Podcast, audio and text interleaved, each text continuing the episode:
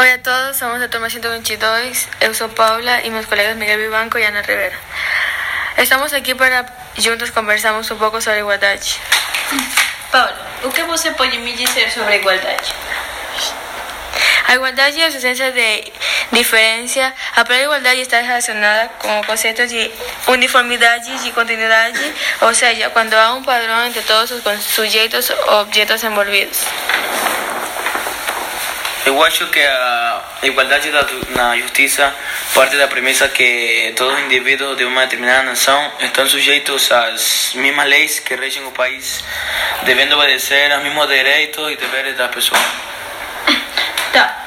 Miguel, sobre igualdade de gênero, que pode me dizer? Eh, para mí significa derechos y deberes entre los géneros eh, masculino y femenino.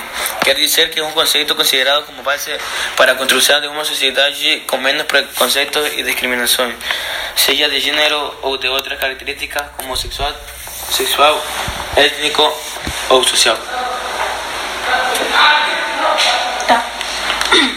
A igualdade racial é um conceito basado na ideia de que todos os homens são, iguais e não existem diferenças em raças humanas. O que vocês pensam? Para mí, a igualdade racial só começou a ser fortalecida após a abolição da escra- escravatura no final do século XIX em Brasil. Os indivíduos ca- categorizados enquanto da raça negra, oriundos de países africanos, eran escravizados por serem considerados inferiores aos da raça branca. También es sobre el antisemitismo que hoy le da una raza pura superior que fue defendida por Adolf Hitler, que fueron responsables por masacres de millones de negros y judeos durante la Segunda Guerra Mundial. A poco conflicto en todo el mundo se tornó indispensable la existencia de leyes que garantirían igualdad entre las etnias.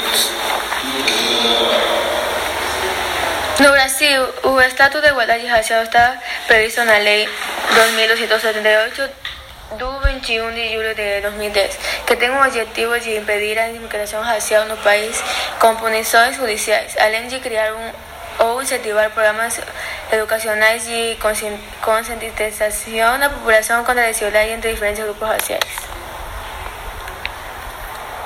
Isso foi tudo por hoje. Obrigada por nos ouvir.